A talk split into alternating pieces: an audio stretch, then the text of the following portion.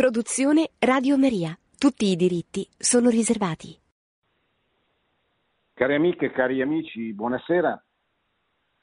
Vorrei dedicare questa trasmissione a un discorso che il Papa ha tenuto recentemente incontrando il Pontificio Consiglio per la promozione della nuova evangelizzazione sul tema della catechesi, catechesi e nuova evangelizzazione, due parole su che cos'è questo Pontificio Consiglio per la promozione della nuova evangelizzazione. È un, un dicastero della Santa Sede che è stato istituito da Benedetto XVI per, con lo scopo di promuovere eh, naturalmente nei paesi, soprattutto nei paesi di antica tradizione cristiana, dove è necessaria una seconda evangelizzazione, perché come, come disse il Papa Emerito, mh, si è in qualche modo esaurita la prima evangelizzazione, è venuta meno quella società cristiana, quella civiltà costruita nei, nei secoli, che aveva prodotto la cultura, le arti, i monumenti, il senso comune, che eh, era stata la, la, cristianità, diciamo così, occidentale, poi ce n'è stata una anche uh, orientale, che eh, fino al Novecento sostanzialmente è resistita soprattutto negli ultimi due secoli, dovendo affrontare un, un profondo processo di scristianizzazione attraverso la diffusione di quell'ideologia del secolarismo che tende a ridurre la fede, la fede cristiana, nel caso dell'Europa, a una devozione privata che non abbia incidenza sulla cultura, sul costume, sulle istituzioni.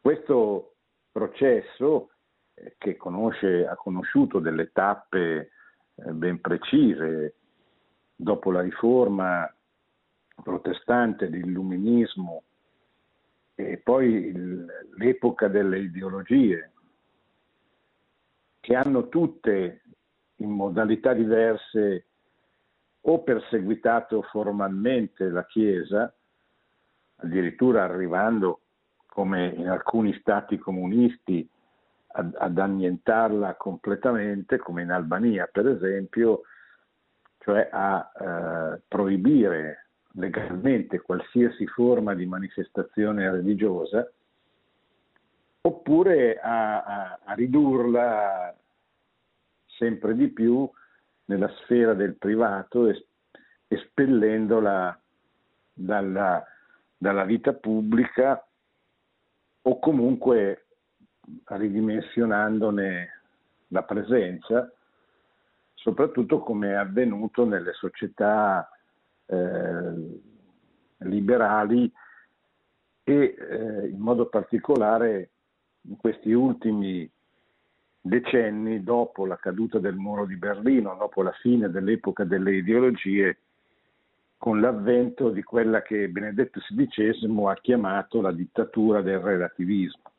Un relativismo che eh, nega l'esistenza di qualsiasi verità, nega l'esistenza dell'idea stessa, della possibilità stessa che la verità esista e quindi nega l'esistenza, la validità il ruolo di qualsiasi religione, in particolare in Europa della, della religione cristiana.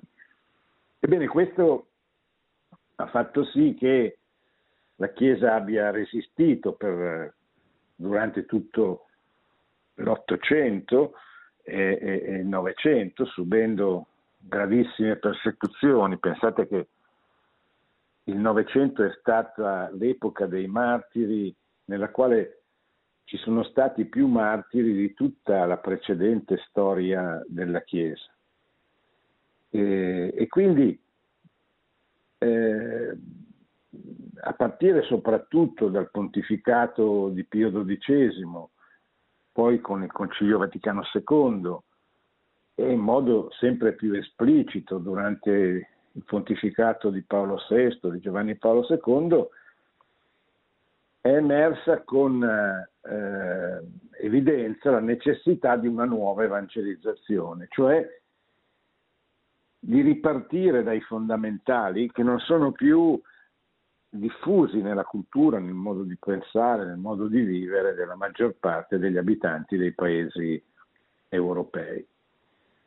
Quindi una mentalità missionaria che è la mentalità che possiamo individuare come quella che viene richiesta, una mentalità che viene richiesta per esempio nel discorso inaugurale del concilio di San Giovanni XXIII, quando dice qui non si tratta di, di, di mettere in discussione la dottrina che è santa, è sempre quella, si tratta di trovare il modo di proporla, di proporla aggiornata, rinnovata, con un maggiore entusiasmo e con delle modalità anche di linguaggio comprensibili a un uomo, l'uomo contemporaneo, che ha voltato le spalle alla Chiesa, che si è eh, rivoltato contro di essa o comunque che vive come se la Chiesa, come se Dio non ci fosse, come se, se l'Europa non fosse, stata, non fosse stato un continente cristiano. E quindi dicono tutti i documenti del Magistero da, da, allora in poi, bisogna acquisire una mentalità missionaria, la mentalità, per usare le parole di Papa Francesco, di andare a cercare le persone, di andare nelle periferie, non solo nelle periferie dove ci sono gli ultimi poveri, le persone più sfortunate, ma nelle periferie esistenziali dove ci sono gli uomini che hanno perso la speranza perché non hanno Dio, perché non conoscono Cristo e quindi non conoscono eh, quella che può essere la causa della felicità, della pace, della, dell'armonia, eccetera. Quindi una nuova evangelizzazione che, che riparte dai fondamentali, che annunci anzitutto che Gesù Cristo è il Salvatore del mondo ci riporti anche con il pensiero a verificare, a vedere, a studiare, a, imitare come fecero i primi cristiani che uscirono dalla persecuzione e a partire dal IV secolo, dopo l'editto di Milano del 313, quando la Chiesa ottenne la libertà di predicare il Vangelo all'interno dei confini dell'impero, si eh, si, si rinnovò l'Europa, cioè quello che allora era l'impero romano, alla luce del cristianesimo. Perché il cristianesimo piano piano, progressivamente penetrò nel cuore degli uomini, nelle famiglie e poi nella vita, nella vita sociale e anche nella vita, nella vita pubblica. Oggi è necessaria una nuova evangelizzazione e per sottolineare l'importanza di questo, Benedetto XVI ha addirittura istituito un pontificio consiglio che oggi è presieduto dal cardinale Fisichella, che ha proprio lo scopo di promuovere questa, questa cosa di cui abbiamo parlato. Il, il, eh, Papa Francesco incontra questi partecipanti a, a, a, a, un incontro promosso dal Pontificio Consiglio per la promozione della nuova evangelizzazione sul tema catechesi e catechisti per la nuova evangelizzazione. Il Papa è appena tornato, lo dice lui stesso all'inizio, dalla celebrazione del congresso eucaristico internazionale che si è svolto a Budapest nei giorni precedenti, nei primi giorni di settembre. E l'occasione, scrive Papa Francesco, è favorevole per verificare come il grande impegno della catechesi possa essere efficace nell'opera di evangelizzazione si tiene fisso lo sguardo sul mistero eucaristico. Beh, intanto che cos'è la catechesi? Beh, per capire che cos'è la catechesi bisogna beh, intanto avere presente il catechismo. il catechismo della Chiesa Cattolica è eh, uno degli atti più importanti del pontificato di San Giovanni Paolo II, ma è direi un atto importante in assoluto per la storia della Chiesa, perché soltanto due volte, in, 2000, in oltre 2000 anni, la Chiesa ha ritenuto di fare un catechismo universale, cioè un catechismo per tutta la Chiesa. Lo ha fatto dopo il Concilio di Trento nel XVI secolo con il catechismo per i parroci, cosiddetto catechismo romano, e lo ha fatto nel 1992 con il catechismo della Chiesa Cattolica, che è attualmente in vigore e che è stato confermato da Giovanni Paolo II, che aveva istituito una commissione di cardinali che eh, avrebbe dovuto, e poi fece nel, real, nella realtà, avrebbe dovuto produrre questo catechismo per tutta la Chiesa, attraverso anche una larghissima consultazione di, di vescovi, di, anche di laici, di sacerdoti, di studiosi, eccetera. Che cos'è il catechismo? Che cos'è la catechesi? Eh, la catechesi è la trasmissione della, della, dottrina della Chiesa su tutti i temi. Il catechismo è diviso in quattro, in quattro parti eh, tradizionalmente. Il catechismo, cioè il credo, cioè la professione di fede, in che cosa crediamo. Eh, I sacramenti, cioè quali sono i sacramenti e che cosa significano i sacramenti nella vita della Chiesa la vita, la morale, cioè sono i, quali sono i comandamenti, che cosa insegnano, che cosa ci vogliono comunicare, i dieci comandamenti, e infine la quarta parte, la preghiera, in particolare il Padre nostro, cioè la, la preghiera eh, insegnata da Gesù nei Vangeli. Eh, sono i, le quattro parti della, della catechesi e, e, del catechismo, cioè non di tutti i catechismi, ma certamente del catechismo della Chiesa Cattolica, che è un volume ponderoso che ha conosciuto sempre per iniziativa di Benedetto XVI una, un compendio, cioè un, un, una formulazione più ridotta, più breve, fatta lo, con lo stile della domanda e della risposta per renderlo più fruibile, più agibile, più leggibile da parte di tutti. Catechismo a domanda-risposta è il catechismo, per intenderci, di San Pio X che le persone di una certa età ancora ricordano perché pur non essendo stato un catechismo importante come l'attuale, perché era il catechismo soltanto della diocesi di Roma, è stato comunque un catechismo che ha avuto un successo strepitoso, nel senso che ha nutrito generazioni e generazioni di cristiani.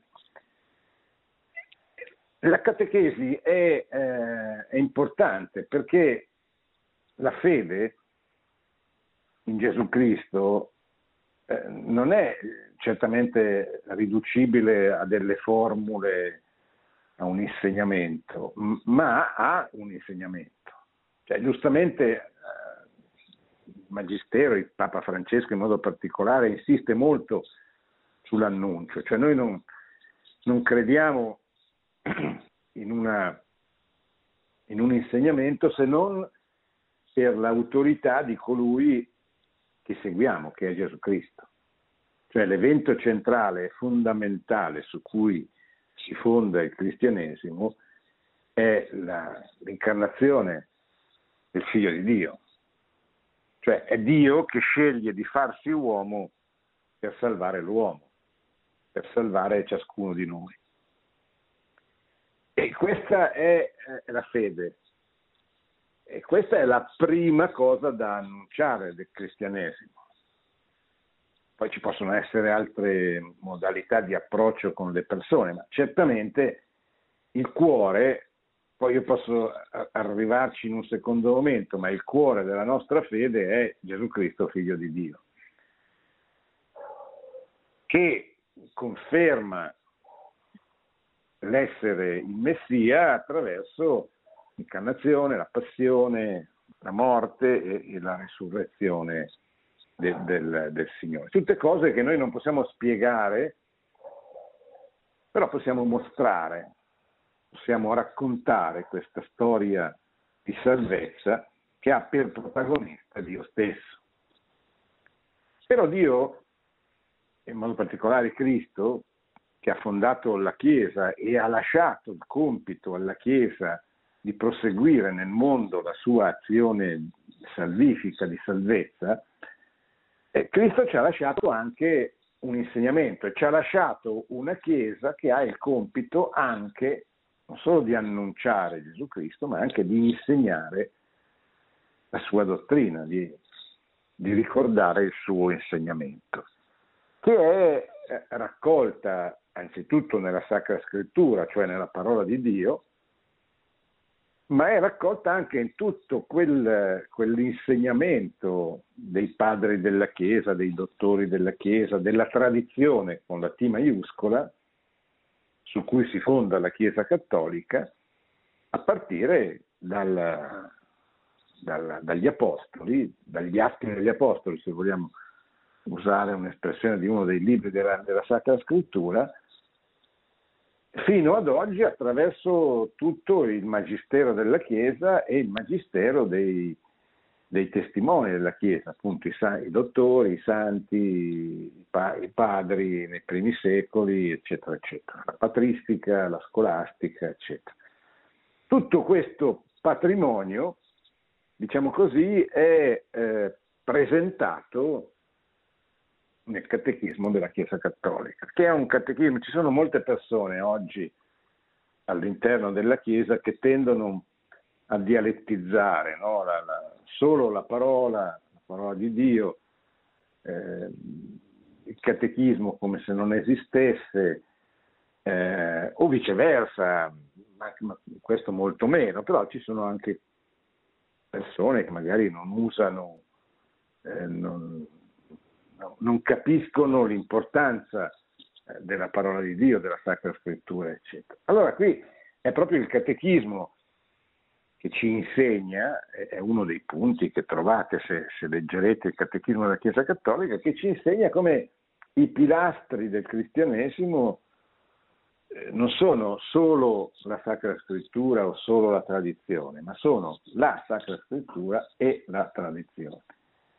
che sono eh, se vogliamo aggiungere una terza gamba, che sono, diciamo così, trasmesse attraverso il magistero, il magistero dei papi in modo particolare e dei vescovi in comunione con, con il Papa. Se noi vogliamo conoscere che cos'è il cristianesimo, anzitutto dobbiamo eh, guardare, leggere, studiare il catechismo della Chiesa Cattolica, che è pieno di sacra scrittura. Ecco, qualcuno dice ma è meglio la Bibbia del catechismo, guardate che nel catechismo della Chiesa Cattolica c'è tantissima parola di Dio, c'è tantissima Bibbia e comunque non sono cose da mettere in contrapposizione eh, dialettica, in antitesi l'una con l'altra, perché sono una e l'altra, la parola di Dio e la catechesi.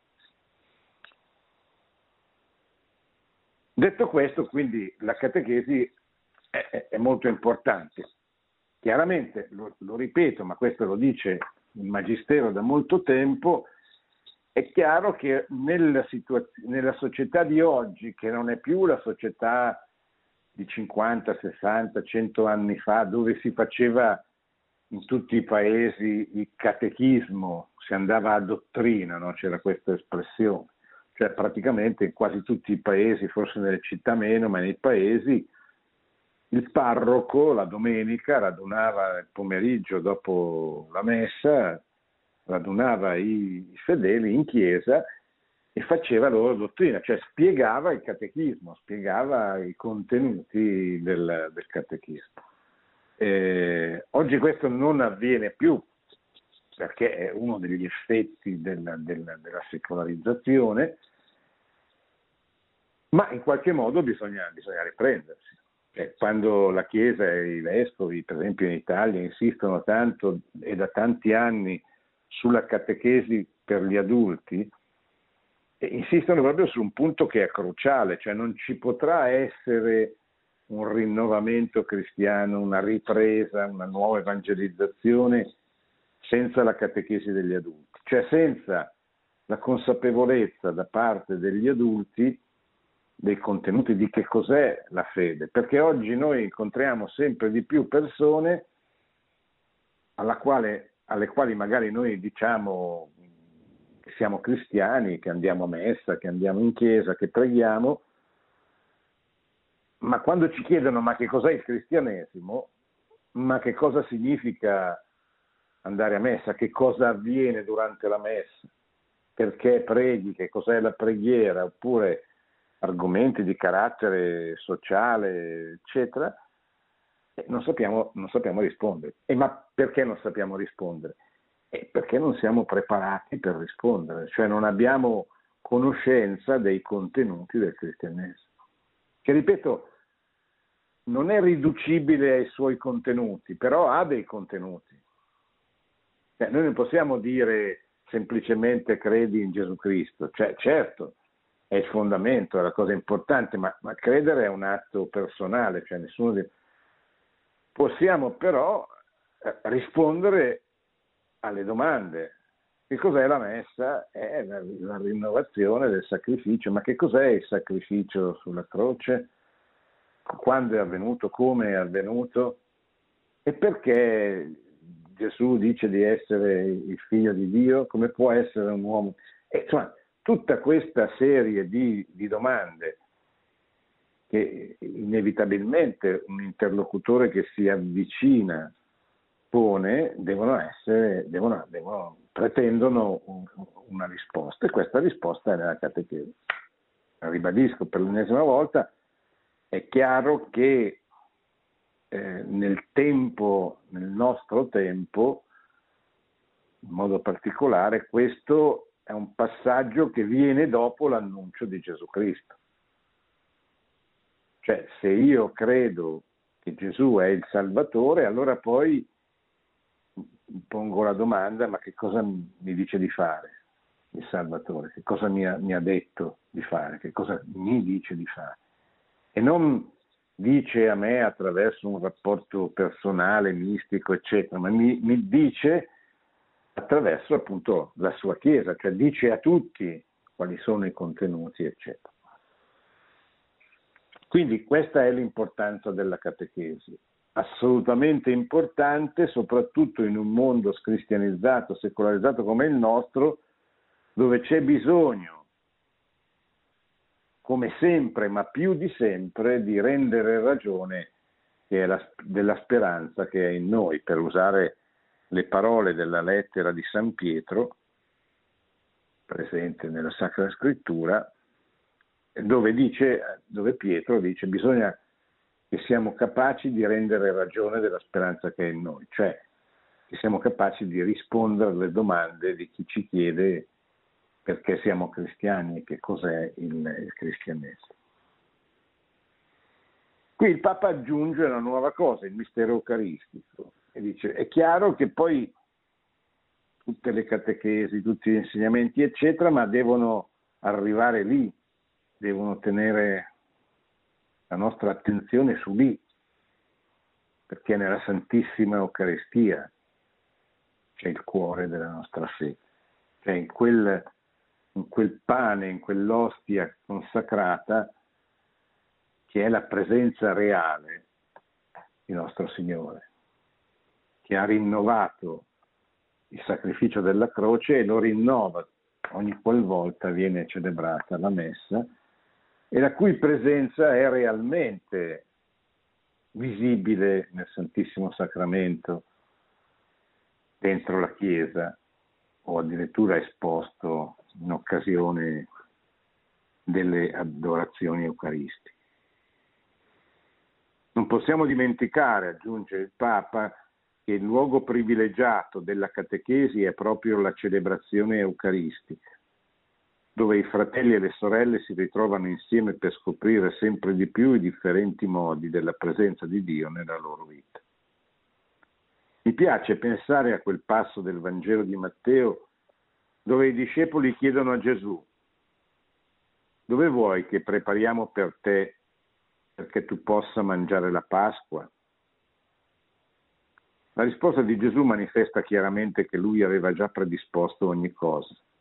Conosceva il percorso che avrebbe fatto un uomo con l'anfora dell'acqua, sapeva della sala grande già arredata al piano superiore della casa. E senza dirlo avvertiva pienamente quanto c'era nei cuori dei suoi amici per quanto avrebbe dovuto accadere nei giorni successivi. Lo leggiamo, tutti questi, passaggi li leggiamo nel, nel Vangelo, in modo particolare nel capitolo 22 del Vangelo di Luca. Le parole iniziali con cui li invia sono andate in città, Matteo 26, 18. Questo, questo particolare, pensando a voi e al vostro servizio, voi sono i catechisti.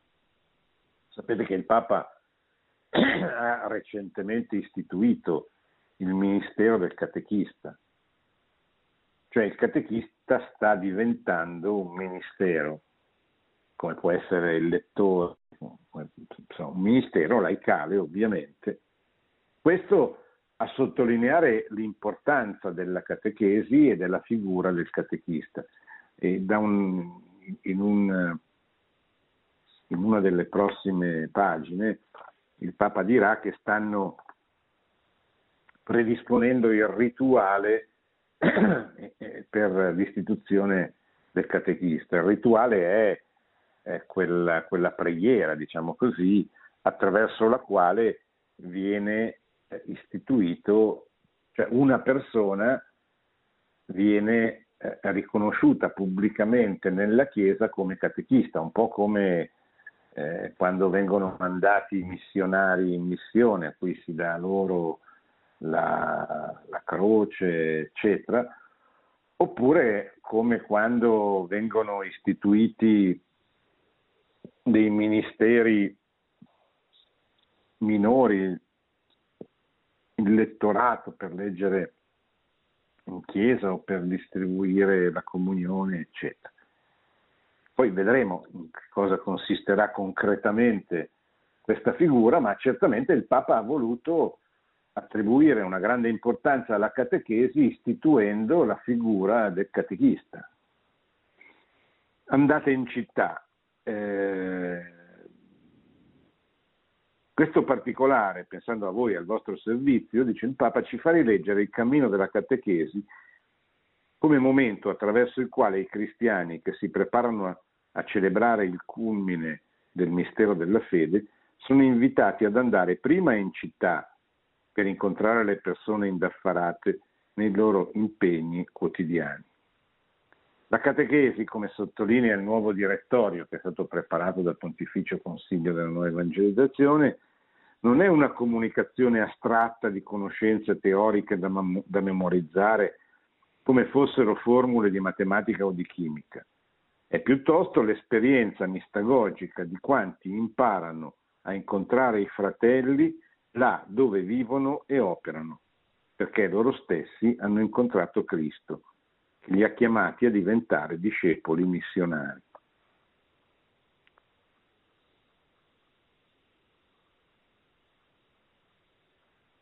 Una delle, delle critiche che è sempre stata fatta e che viene fatta ancora oggi alla catechesi è quella di essere un po' arida, un po' intellettualistica, poco aderente alla concretezza, ai problemi della vita, eccetera. E questo può dipendere dal catechista, dal modo di fare catechismo, certamente, ma non è vero. Cioè, non è vero nel senso che eh, bisogna aiutare chi riceve la catechesi a capire eh, che c'è una, un disprezzo oggi diffuso nella, nella cultura dominante di tutto ciò che non è emozione. E ciò che non emoziona sembra non vero, ma non è così. Eh, cioè la catechesi si rivolge certamente all'intelligenza dell'uomo, alla ragione dell'uomo. È come la, eh, rendere ragione della speranza. E quindi è, è, è chiaro che questo può entusiasmare, può provocare delle emozioni. E io credo che se, se noi ragionassimo, ma se uno ti dice che in quel pezzo di pane presente sull'altare c'è dentro Dio, che durante la messa viene rinnovato il sacrificio della croce. E se tu capisci veramente che cosa vuol dire questo, eh, ti emozioni. Cioè, quale, quale emozione più grande di sapere che tu ricevi dentro di te Dio? Cioè, è una cosa che dovrebbe eh, farci appunto emozionare come, come, come null'altro, ma è imparagonabile a qualsiasi altra cosa. È chiaro che poi questo è facile dirlo, poi è più difficile perché, anche perché il tipo di emozione a cui noi siamo abituati nella cultura moderna è, una, è un'emozione molto, molto di bassa lega rispetto a questo. Però quello che bisogna far capire, e capire noi anzitutto, è che la fede non si rivolge soltanto all'emozione, all'emotività dell'uomo, ma anzitutto si rivolge alla ragione. Ragione che non può spiegare tutto, ma può spiegare tante cose. E quando Benedetto XVI si sforza di dirci, guardate che il cristianesimo conobbe l'incontro provvidenziale con la filosofia greca, cioè con il modo di ragionare che i greci avevano portato nella cultura occidentale cioè quel modo che valorizza la ragione e l'intelligenza, perché chi ci ha dato la ragione e l'intelligenza, distinguendoci dai minerali, dagli animali, da tutto il resto della creazione? Lo stesso Dio che si è fatto uomo in Cristo. Quindi la ragione è ciò che ci fa assomigliare a Dio. Noi siamo creati a immagine e somiglianza di Dio perché abbiamo la ragione il verbo che si fece carne è la, la, la, ragione, la ragione di Dio, che ovviamente non è la ragione dell'uomo ferito dal peccato, eh, debole, eccetera, però qualche cosa a immagine e somiglianza.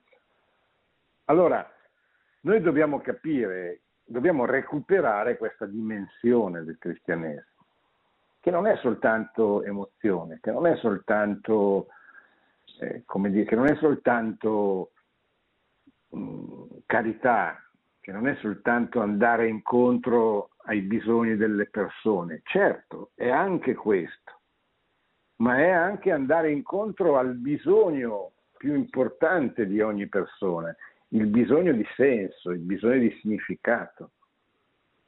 Il, il, dare, il dire eh, che cos'è la, la, la, vita e qual è il senso della vita, che presuppone un, anche, non soltanto, ma anche un, un ragionamento. Poi è chiaro che dobbiamo essere attenti noi a non ridurre a questo il cristianesimo, perché sarebbe, ci sarebbe il rischio di farlo diventare una, una, un'ideologia umana, ecco per quanto perfetta, per quanto migliore, eccetera.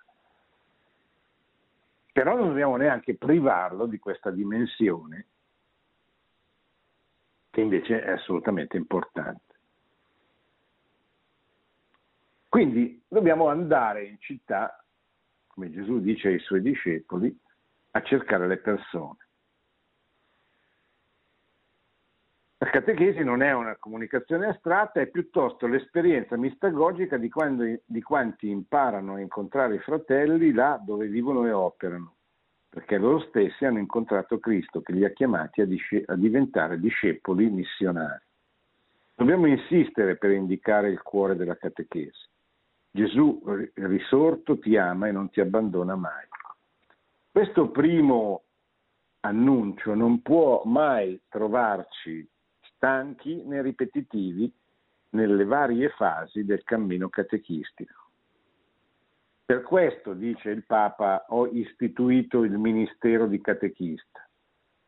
Stanno preparando il rituale per la creazione, tra virgolette, dei catechisti, perché la comunità cristiana senta l'esigenza di suscitare questa vocazione e di sperimentare il servizio di alcuni uomini e donne che vivendo della celebrazione eucaristica sentano più viva la passione di trasmettere la fede come evangelizzatori.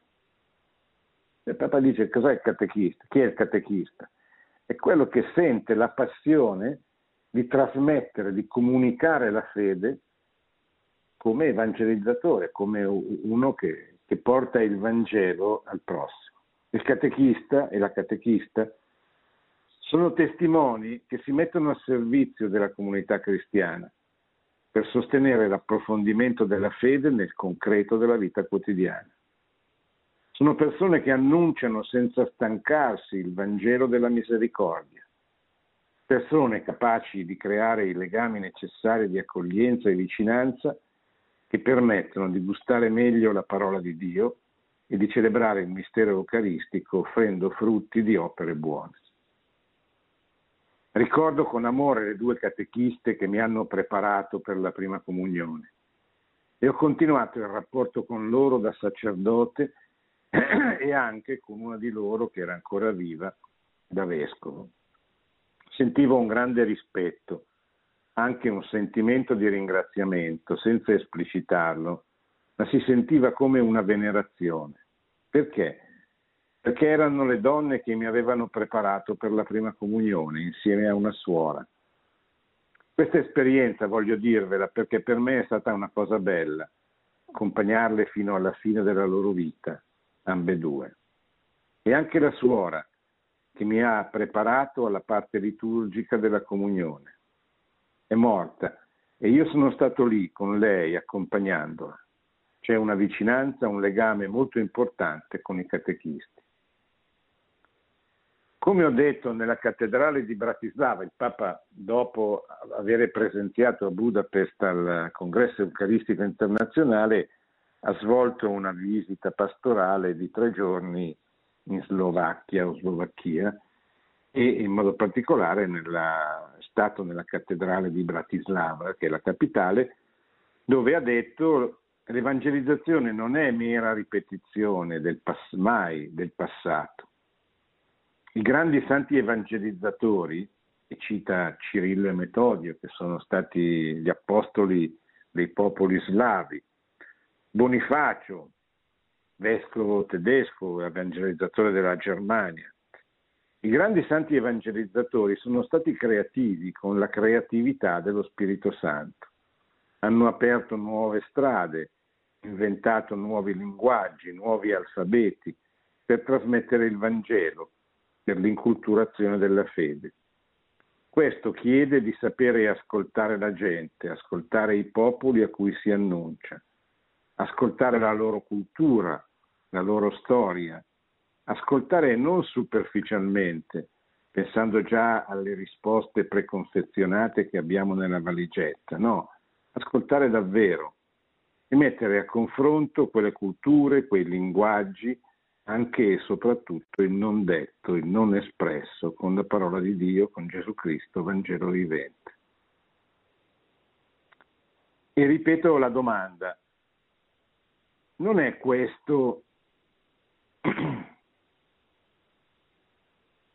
il compito più urgente della Chiesa tra i popoli dell'Europa? Cioè, cosa sta dicendo il Papa? Ma come si fa l'evangelizzazione oggi? E paradossalmente si comincia dall'ascolto. Cioè bisogna capire che cosa si è rotto nel rapporto tra la fede la cultura il pensiero, il modo di vivere dei popoli europei. Questo presuppone di studiare che, la storia, cioè che cosa è avvenuto storicamente e ha prodotto questa separazione tra la fede e la cultura, che Paolo VI dice essere il, il, il, il, dramma più grande della nostra epoca. Lo dice quella importantissima esortazione apostolica del 1975, eh, Evangeli Nunzianti. Dice esplicitamente la rottura del rapporto tra fede e cultura è il più grande dramma della nostra epoca. Perché? Perché se la cultura va in un'altra direzione rispetto alla fede, la fede rimane qualcosa che non incide nella vita. Facciamo l'esempio non solo di un po', di, un, di, un, di uno di, di noi. Se la fede non cambia la vita, non cambia i giudizi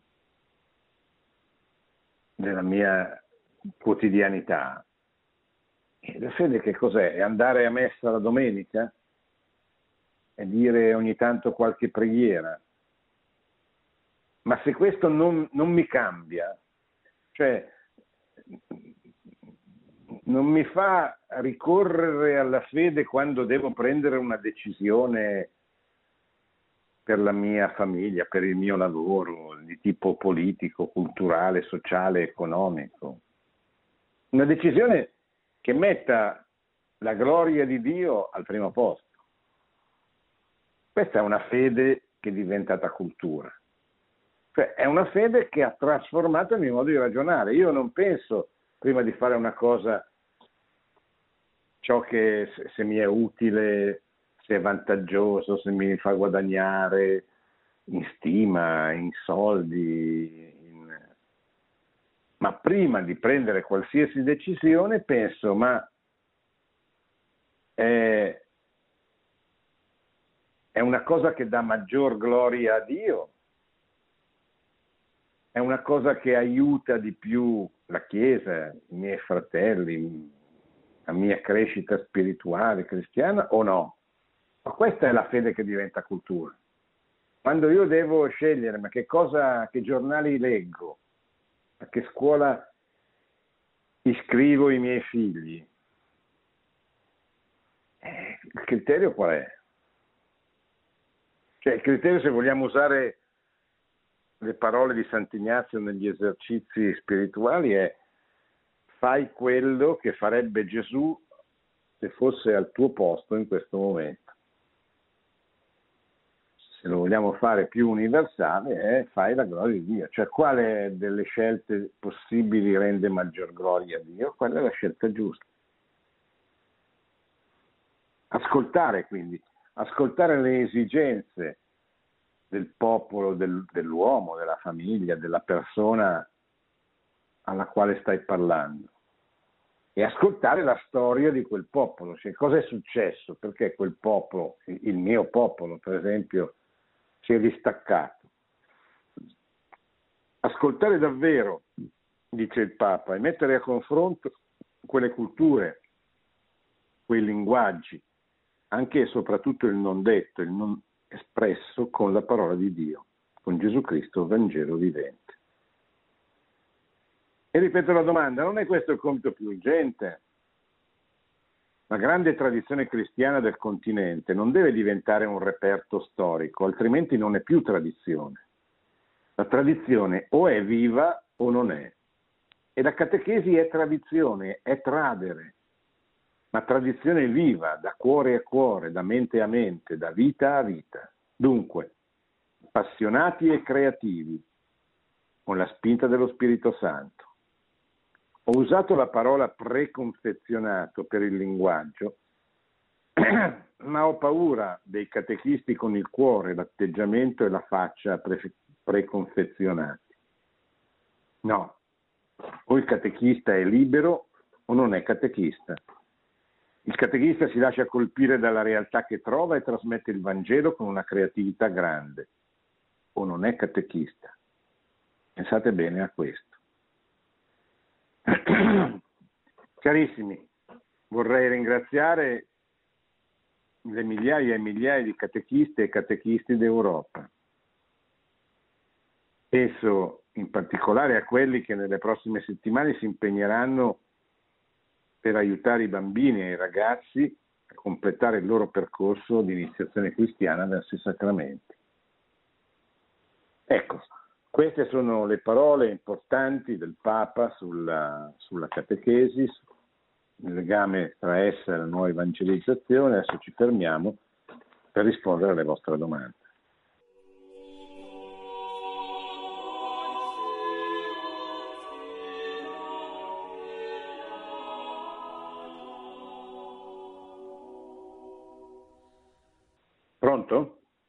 Pronto, dottor Invernizzi?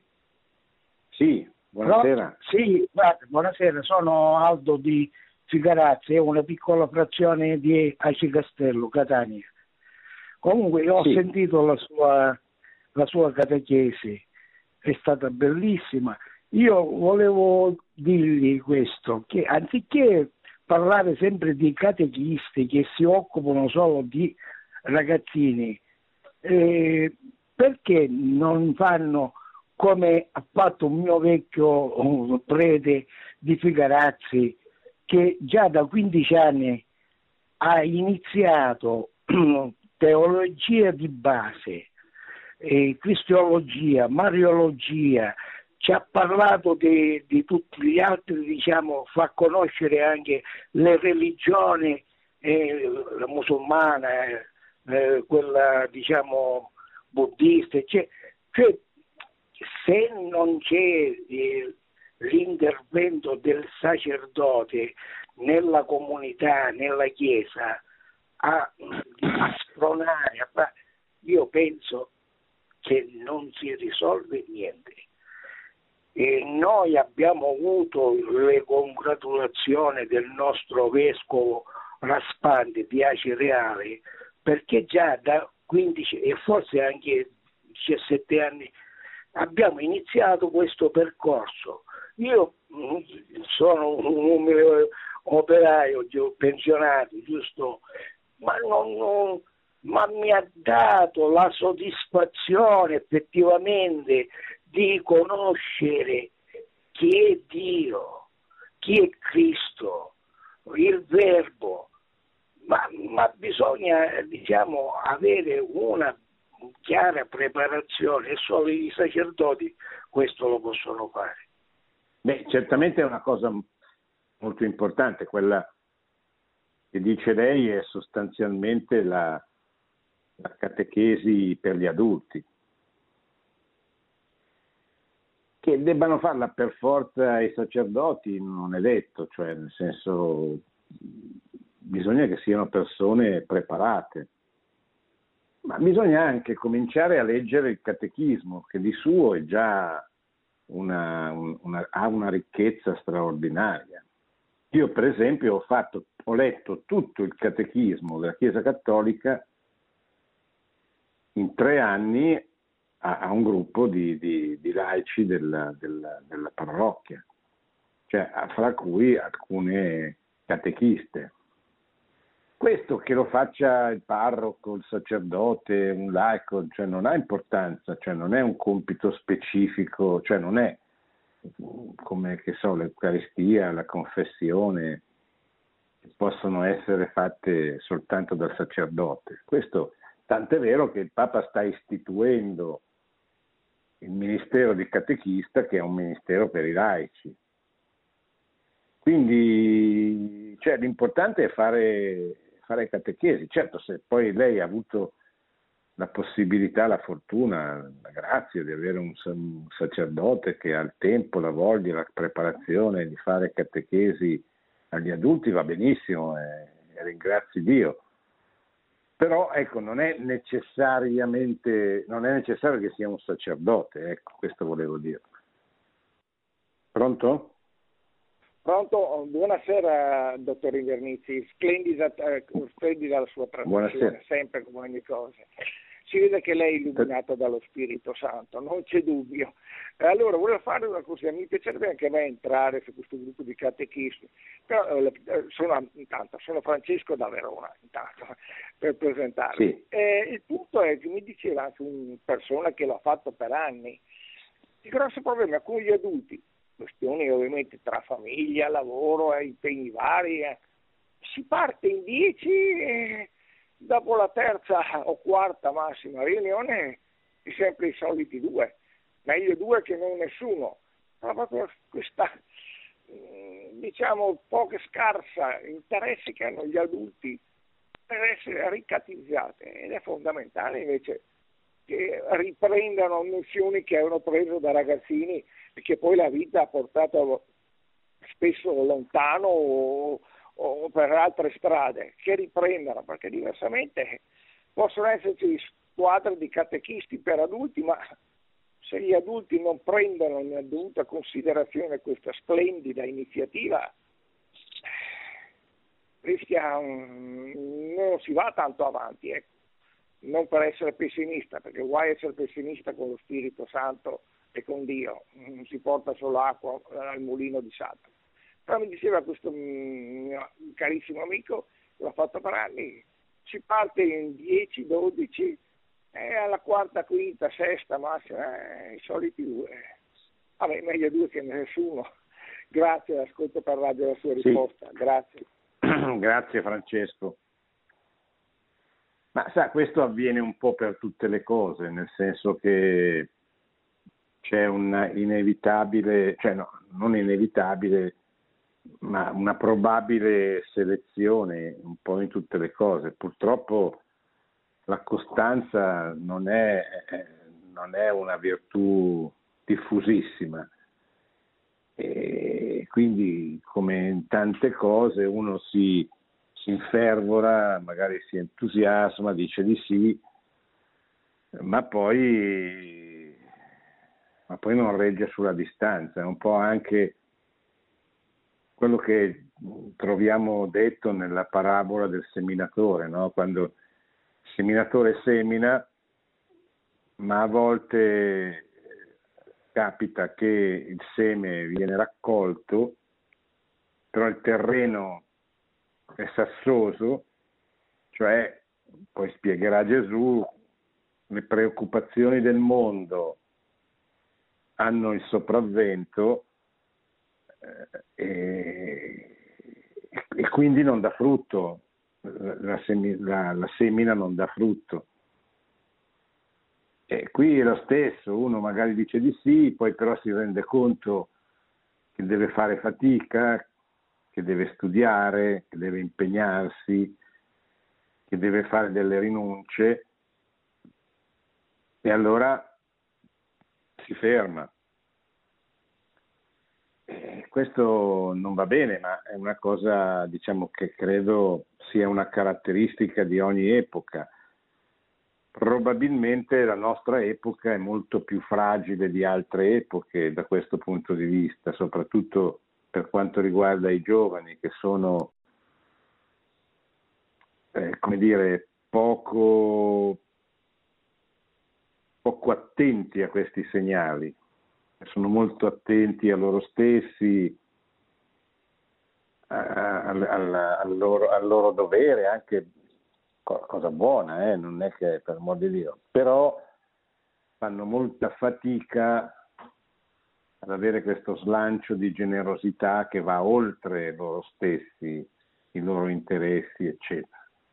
È chiaro che fare il catechista, così come fare il sacerdote, ma fare il cristiano, eh, presuppone una cosa fondamentale, cioè l'amore di Dio e l'amore del, del prossimo, cioè volere bene al prossimo, volere il bene del prossimo volere comunicare Gesù Cristo al prossimo e quindi la dottrina cristiana, eccetera. È chiaro che se non c'è quest'ansia, non c'è neanche, dice, ma perché io devo sacrificare il mio tempo? Ma devo sacrificare il mio tempo perché se non studio il catechismo, se non, se non conosco i principi non posso neanche trasmetterli. E allora se voglio trasmetterli devo, devo, devo studiarli. Ma prima, eh, eh, se voglio, ma vuoi veramente trasmetterli? Eh, questa è la domanda. E vuoi perché è giusto, è bello, anche se a te non ne viene in tasca nulla, ma proprio per questo ti, viene, ti verrà data la ricompensa al momento giusto e, e avrai anche il centuplo qua giù se prendiamo sul serio le parole dei Vangeli. Eh, però questo passaggio non, non è facilissimo, eh, o meglio, non è, non è fatto da molti nel, nel nostro tempo, soprattutto nel mondo occidentale. Mi dicono in India, in Asia, in Africa, invece dove è in corso la prima evangelizzazione, ci sia molto diffuso, sia molto diffuso questo entusiasmo del Vangelo, entusiasmo della fede, che è tipico delle prime fasi dell'evangelizzazione. Eh, noi dobbiamo farne una seconda e dobbiamo chiedere anche a Dio la grazia, il dono di avere questo entusiasmo e riempia il nostro cuore di entusiasmo, di, di, di voglia di comunicare, perché l'entusiasmo è contagioso. E naturalmente noi dobbiamo fare la nostra parte, cioè ci dobbiamo mettere del nostro, ecco, se no non succede niente. Bene, siamo arrivati alla fine, grazie, buona settimana, alla prossima. Produzione Radio Maria. Tutti i diritti sono riservati.